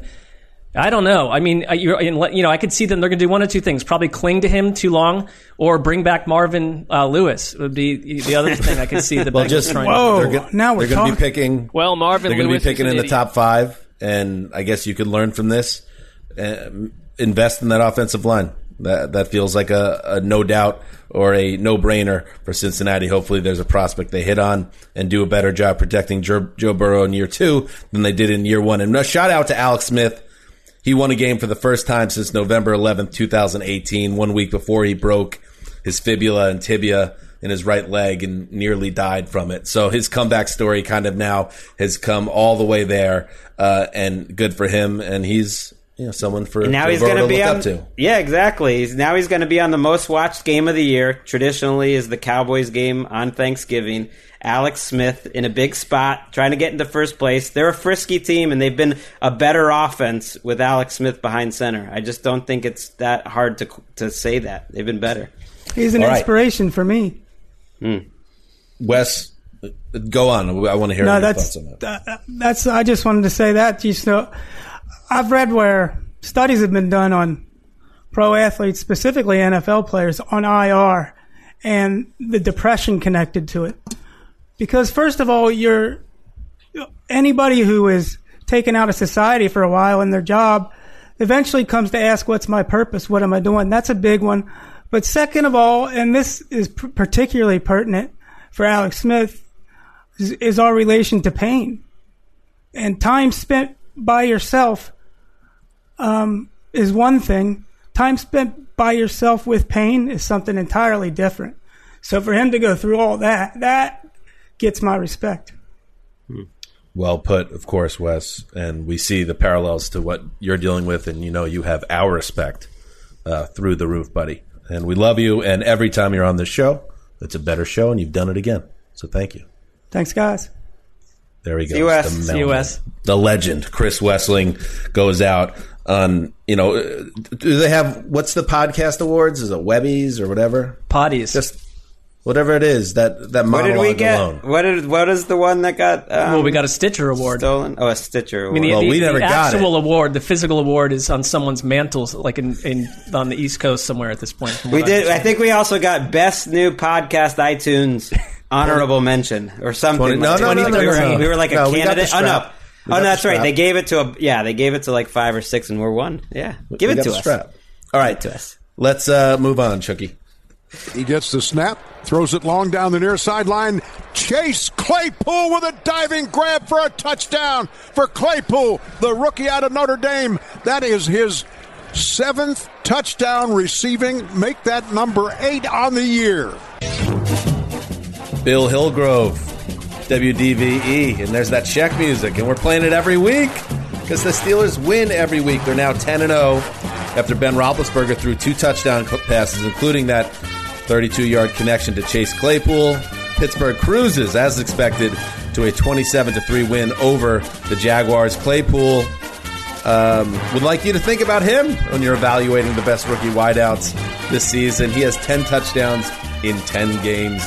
Greg, this one won his plan. Yeah, it did, and you know, I know we're we're maybe like a little heavy to use an industry term on the show. We Mhm. can save some time here. The, the the two big takeaways I have from this game is that Ben Roethlisberger's arm has looked better the last two weeks. I think he's made more impressive throws in the last two weeks than any part of the season. He had some plays today. Uh, where just his anticipation and arm strength was awesome. Kind of the old Ben plays, and that's what I was looking for early in the season. He was playing effective, but you weren't getting those Ben Roethlisberger throws, and you got him uh, today. You got him last week. I love that. And then we talk about this group as like a bunch of like really great receivers, and they are for sure. But Diontae Johnson's the one. I mean, if you look at the targets he gets at, he gets 15 targets a week. He gets 11 or 12 catches a week. This guy is a problem. Like he is by far their number one receiver and he's doing it week after week, which is, it just makes it more impressive. It's really impressive too when you consider the the consistent impact Chase Claypool has had, usually in scoring, not so much in yardage, but definitely in scoring. That they can spread it around this well between him and Diontae Johnson to where. You know, correct me if I'm wrong, but Juju Smith Schuster is bordering on an afterthought at times. Not on a weekly basis, but at times you forget that he's part of that receiving corps as well because of the effectiveness of the other guys. And Eric Ebron also kind of doing his part. Uh, four catches for 36 yards and a touchdown today. He's been a nice little addition for them at tight end. Not quite as lucrative as people thought when he signed there, um, He's but been but great. Yeah, He's he's been been, he's been effective for sure. So, um, I, you know, it's it's a team that it's not necessarily that they rush super effectively. Although James Conner was really good today, six point eight yards per carry. You expected this against this team, uh, but the fact that they're so balanced, and of course Ben Roethlisberger playing a big part of that, it makes it really hard to ever uh, pick against them or, or think that they might lose a game. I mean, obviously they're Mm. ten and zero, so they get to this point. But like when I look at them on a week by week basis, I'm like, well. It might be close, but I still have them winning because they've won games by every like every fashion possible. It's been close. It's been comebacks. It's been blowouts. It's been everything in between. They have the mark of a winning team. And one, you know, Dan, for you, as the president of the Lutonites, um, this is the kind of game. It's you know sometimes writing these newsletters is tough. You got to dig deep. He had four interceptions today. Uh, he does not appear to have the skills necessary for this career at this level. So you know, I'm just going to encourage you because I've been on the on the wrong side of some of these fan bases that just you're going to have to take it to a new level. The coverage, think, the dedication. I think it's time for me to pull back the curtain a little bit on what this was always really about. Uh, remember the remember the Bodyguard? Remember that movie? Sure. Kevin Costner. Great song. Great song came from that. Houston. Yeah. Um, look at Jake Luton, Luton as the the maniac that was trying to off the pop star played by Whitney Houston. Look at me as the Kevin Costner type, and I was looking, which makes sense. And what I saw going into this Jake Luton era was you were going to gravitate towards him and latch onto him. And I knew that you were just going to be hurt again. So what I did, I Costnered the situation. I jumped in front of the bullet, right in front of you. You're Whitney Houston. Congratulations. Hmm. Took the bullet, took the gut shot, so you wouldn't be hurt. And now, and now I'm injured and I'm hurt, but I know I did the right thing. I was doing my job, which was always to protect you, Hmm. Whitney Houston. And Uh, I will always love you. I mean, I, I, you live in a in a special fantasy world um, where that's the narrative you're coming out with. This, I, I appreciate. Um, if any of You're that, welcome. if any of that were true, I would appreciate it. I mean, you should be Gardner Minshew's biggest fan right now, Dan. You should be, uh, you know, Oh, get him starting up the in. Newton Let's go. newsletter. He was questionable on the injury report this Let's week. I think, I think he's coming back. And this Jaguars team, I know it doesn't show with the score, but their defense is playing better. Minshew maybe can get you a win and get the Jets up to number one. They, I know they didn't show. I didn't watch this game, but I know they didn't show anything here. They're going to win a game once they get Minshew back in there. He's going to have one of those games, but that doesn't happen until he's back in. Marc, I will always love you. Let's move on. And If I'm Whitney Houston, I don't like the future, but Here we go. Hands, shotgun. Here's the snap. Here's the blitz. Newton winds away from it. Steps up. He wants to run. He's dragged down. Flings the ball forward. It's dead. And the Texans take over on downs. Leading 27-20 with a minute 11 to go. Go! Marc Vandermeer. Haven't heard from him a lot. K I L T. Cam Newton couldn't find anyone. Scrambled, was forced into an incompletion. The game clinching fourth down stop for the Texans. 27 20, they beat the Patriots. Uh, it marks Houston's first win of the year over a team that is not the Jacksonville Jaguars. Shook, this loss, uh, it's a killer for the Patriots. No other way to uh, around that. Yeah, it's a killer because of the uphill climb that they face. Um, but when I watched it, I, I kept coming back to the same point, which was, you know, for uh, as much as we've talked about how this offense has had to adjust to have a little bit of a different scheme with Cam Newton, and they they run the ball with him and this and that. He aired it out a lot today. I mean, I know they lost the game and, and it's going to be tough going forward, but if you want some encouraging signs, you get it out of Cam Newton, 26 to 40 for 365 yards and a touchdown. I mean, he, he found his guy today was Damiere Byrd, converted a ton of third downs with them. I think the third down percentage was over 50%, uh, thanks to the contributions of Damiere Byrd, who had, I believe it was a career day. And, and, uh, it was encouraging, even if it doesn't end up meaning that much because of the fact that they're in a pretty deep hole at this point, that, uh, Cam Newton is not just a guy that you Hmm. try to run a QB power with, but can also find open receivers from time to time.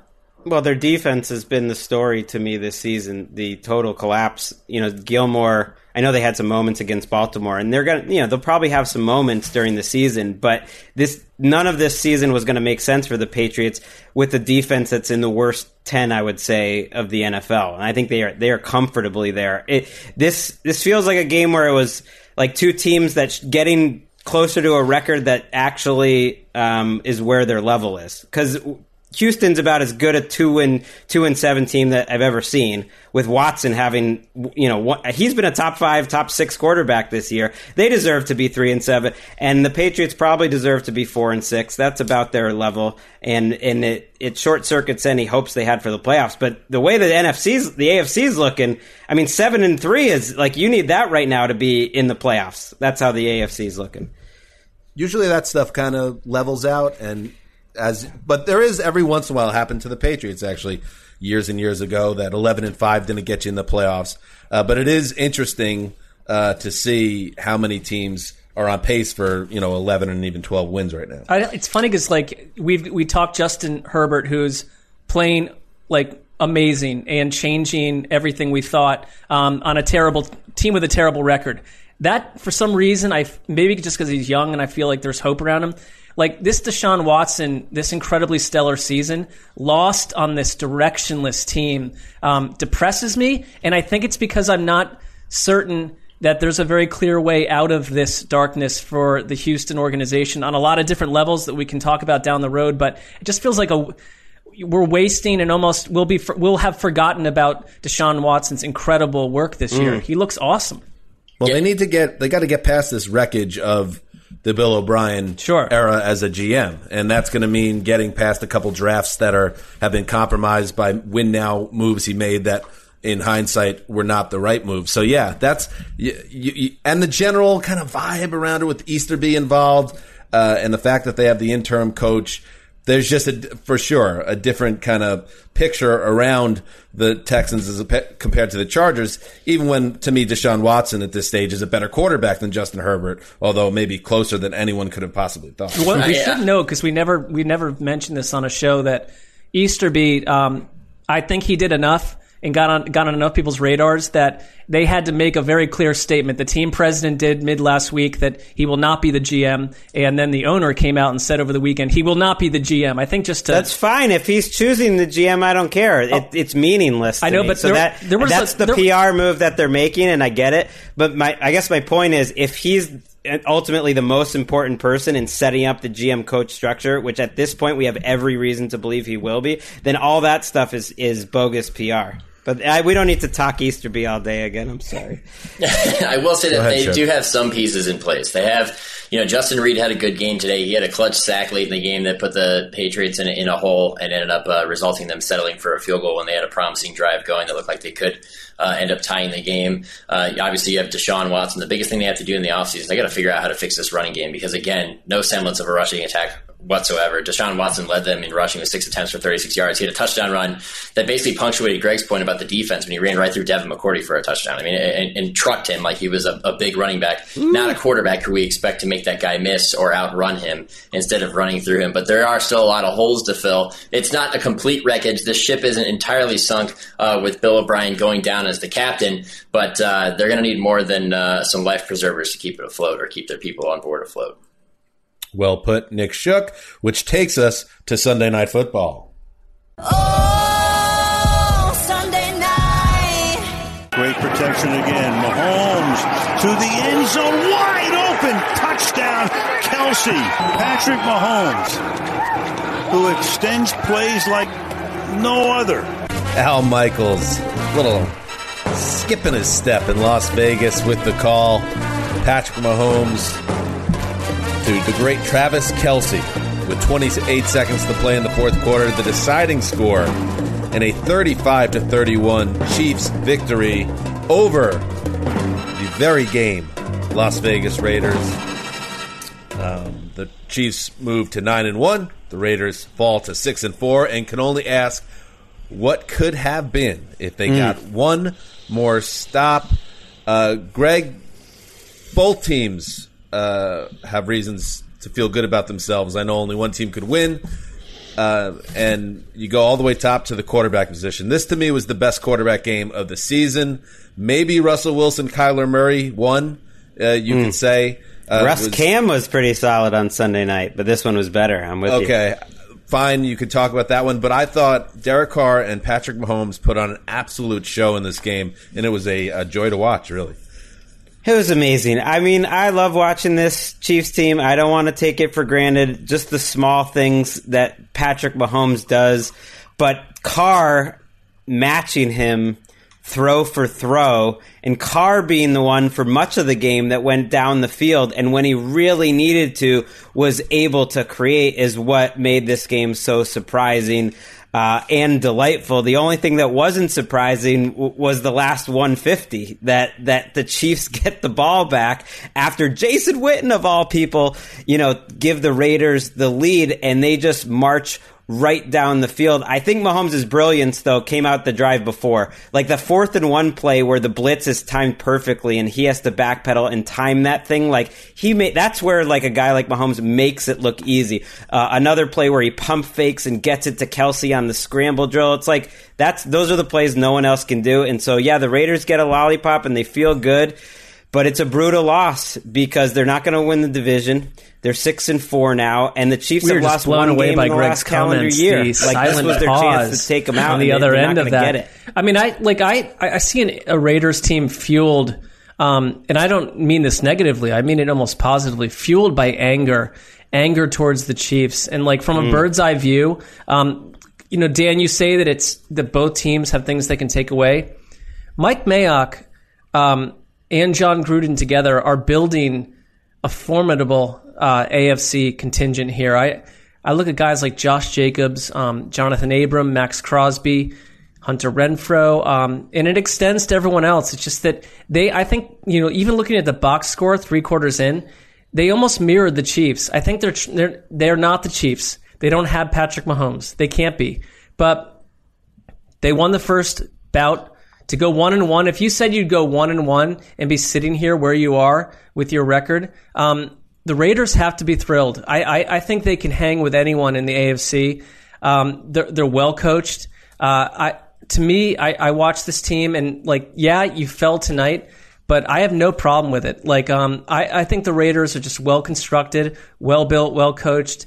And you're you, can't give the ball back to Mahomes with a you know 145 or whatever was going on there.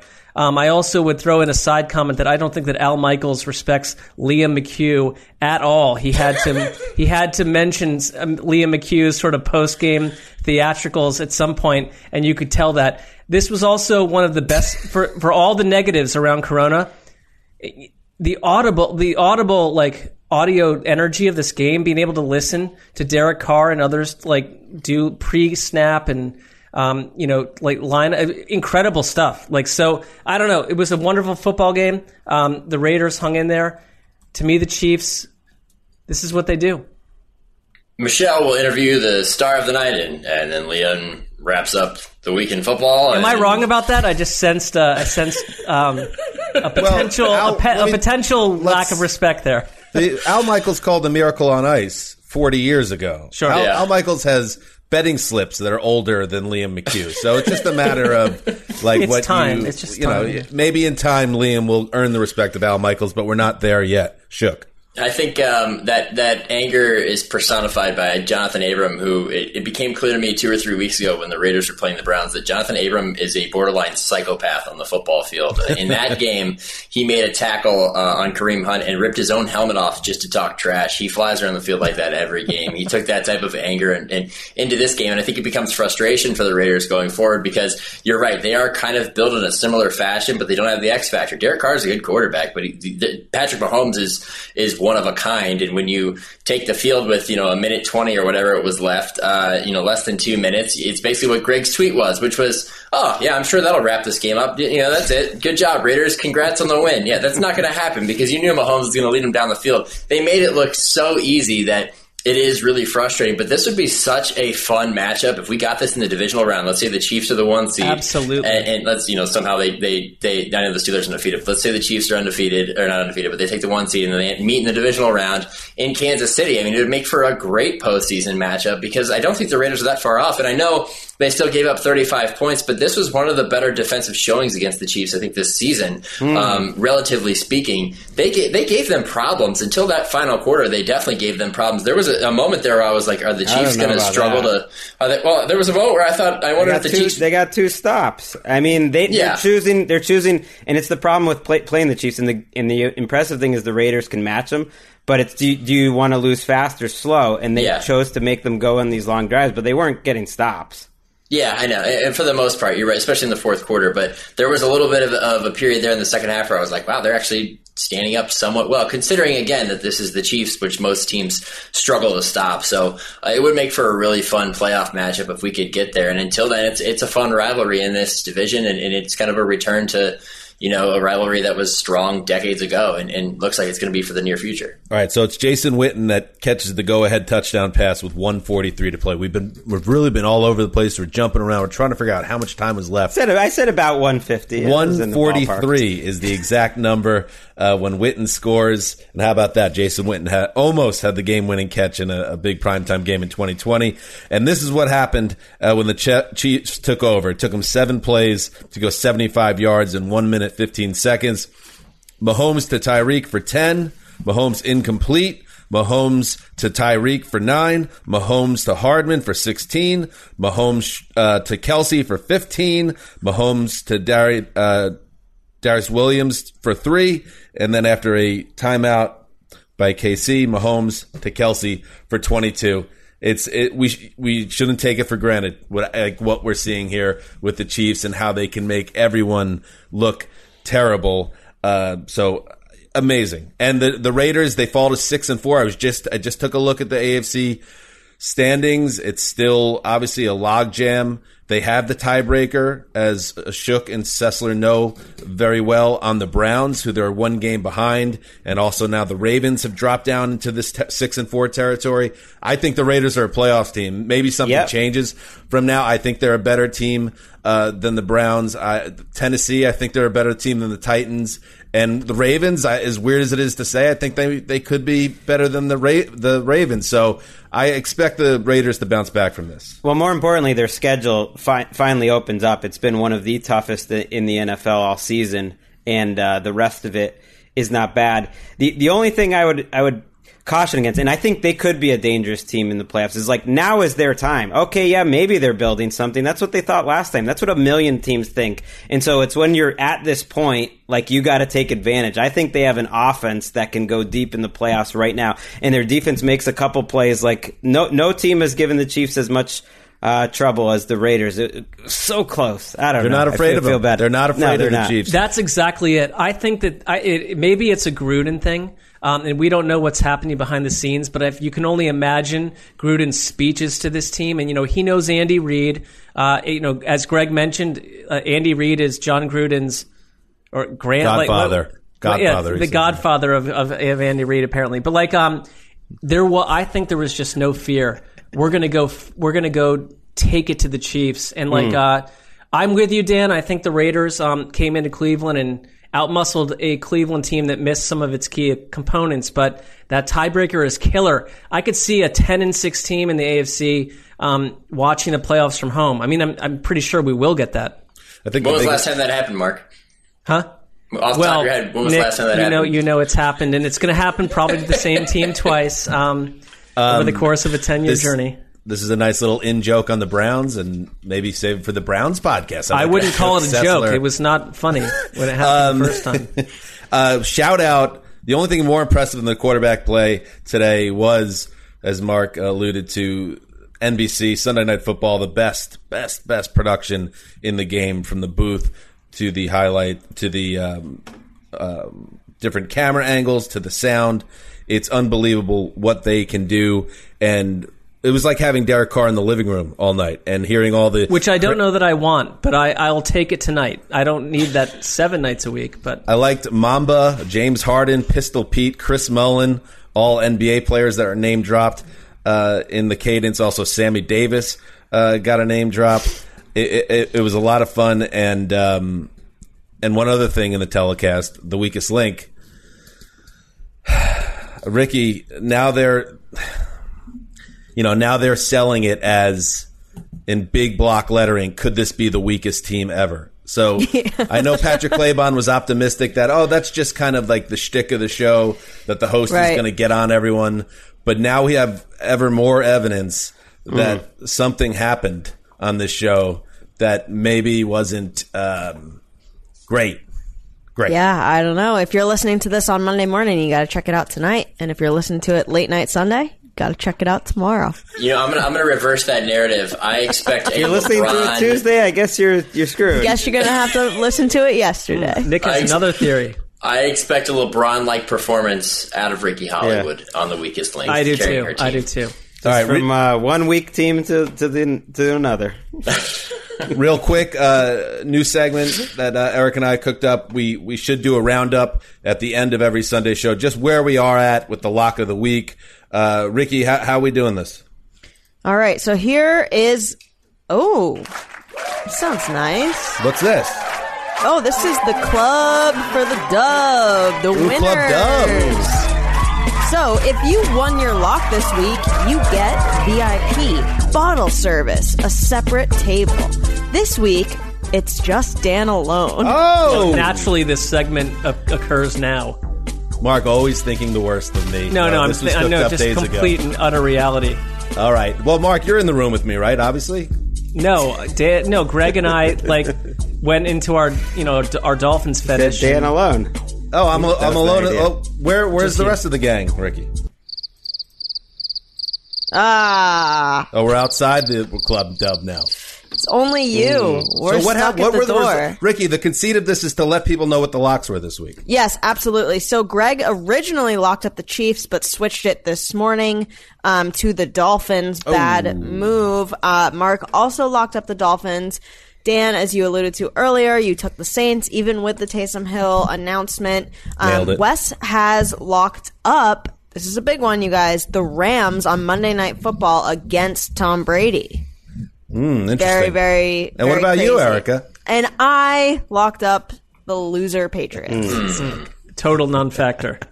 Ugh, so upset. You suck. Hang in there, Ricky. Will this segment occur next week if Greg and I were to win our locks and Dan, you were to go down in a, like a house of fire? Can't hear you. It's too loud in here, Marc. Of course not. Maybe next week you can join me. All right. Absurd. Ricky, you can come on in. Come on in with us. All right, here we go. Says We'll like only third place allowed inside. Only coming in. Uh oh. Somebody said, why, Greg, your why did jokes need a little work. What's up? Greg, why did you switch off the Chiefs, by the way? Because the line was seven and a half, and we had said it should be Right. seven or under. Out of so I was nobility. like, my whole my whole point was with the whole thing is I don't like this game. I'm gonna try to. I'm still in, in, for, in first, and if there is a rule, if you win two years in a row, which would, this would be, then you could kill it. But my whole point with my problems with this segment was you need to have rules. talking You know, about? if you're gonna play rules, then then uh, Greg, what are then you, do it. talking about? I'm saying if if I win the two years in a row, everyone knows that's the rule. Then you can kill the segment. The segment will never die. The segment will die when I'm off the show. When I won the picks two years in a row, then I got to kill that. I know, then but when- Greg, when you this, can't. this happened. You can't be killing the idea of this, uh, you know, part of our show, but also be writing picks for NFL.com. Isn't it cute that Greg Mm. think he, he thinks he killed the You other can't picks have uh, you can't have We it did. all, you know, every way. You know, please. we did. Is Gregg Rosenthal the fun killer? well, I we've mean- known that for a long time. That mystery's been solved. All right, that's it. This is uh, Dan Hanzus signing off for Quiet Storm. The mailman, yes. Uh, Nick Shook, the unshookable Nick Shook, working on it. We'll figure it out eventually. The old boss and Ricky Hollywood behind the velvet ropes on the wrong side. Until Tuesday.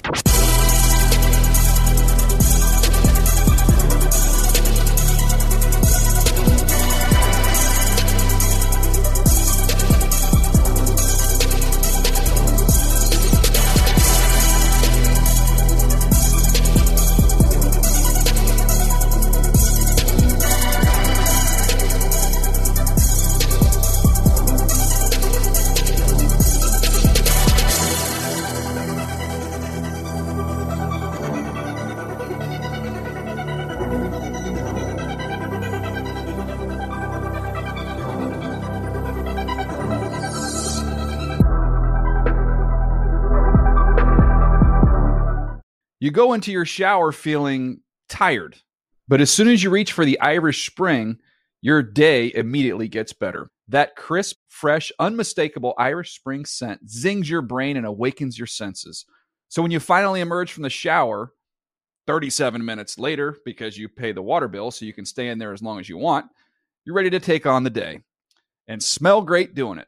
Irish Spring Body Wash and Bar Soap. Fresh, green, Irish. Shop now at a store near you. If a new house is on your wish list in the next five years, grow your savings faster and experience your dreams with an Ohio Homebuyer Plus account from Kemba Financial Credit Union. A savings account specifically designed to save for a new home where you can earn 7% APY, a $500 matching bonus, and a $1,500 mortgage closing cost credit. Learn more at Kemba.org. Offer expires March 31st, 2025. APY equals annual percentage yield. Restrictions apply. NMLS 292230. Equal housing lender. Federally insured by NCUA. Hey guys, back at the playground again, huh? Yep. You know what this playground could use? A wine country. Heck yeah, and some waves so we could go surfing. Oh, ah, love that. A redwood forest would be cool. I'm in. Ah, ski slopes. Let's do it. Um, can a girl go shopping? Yeah, baby. Wait! Did we just invent California? Discover why California is the ultimate playground at visitcalifornia.com.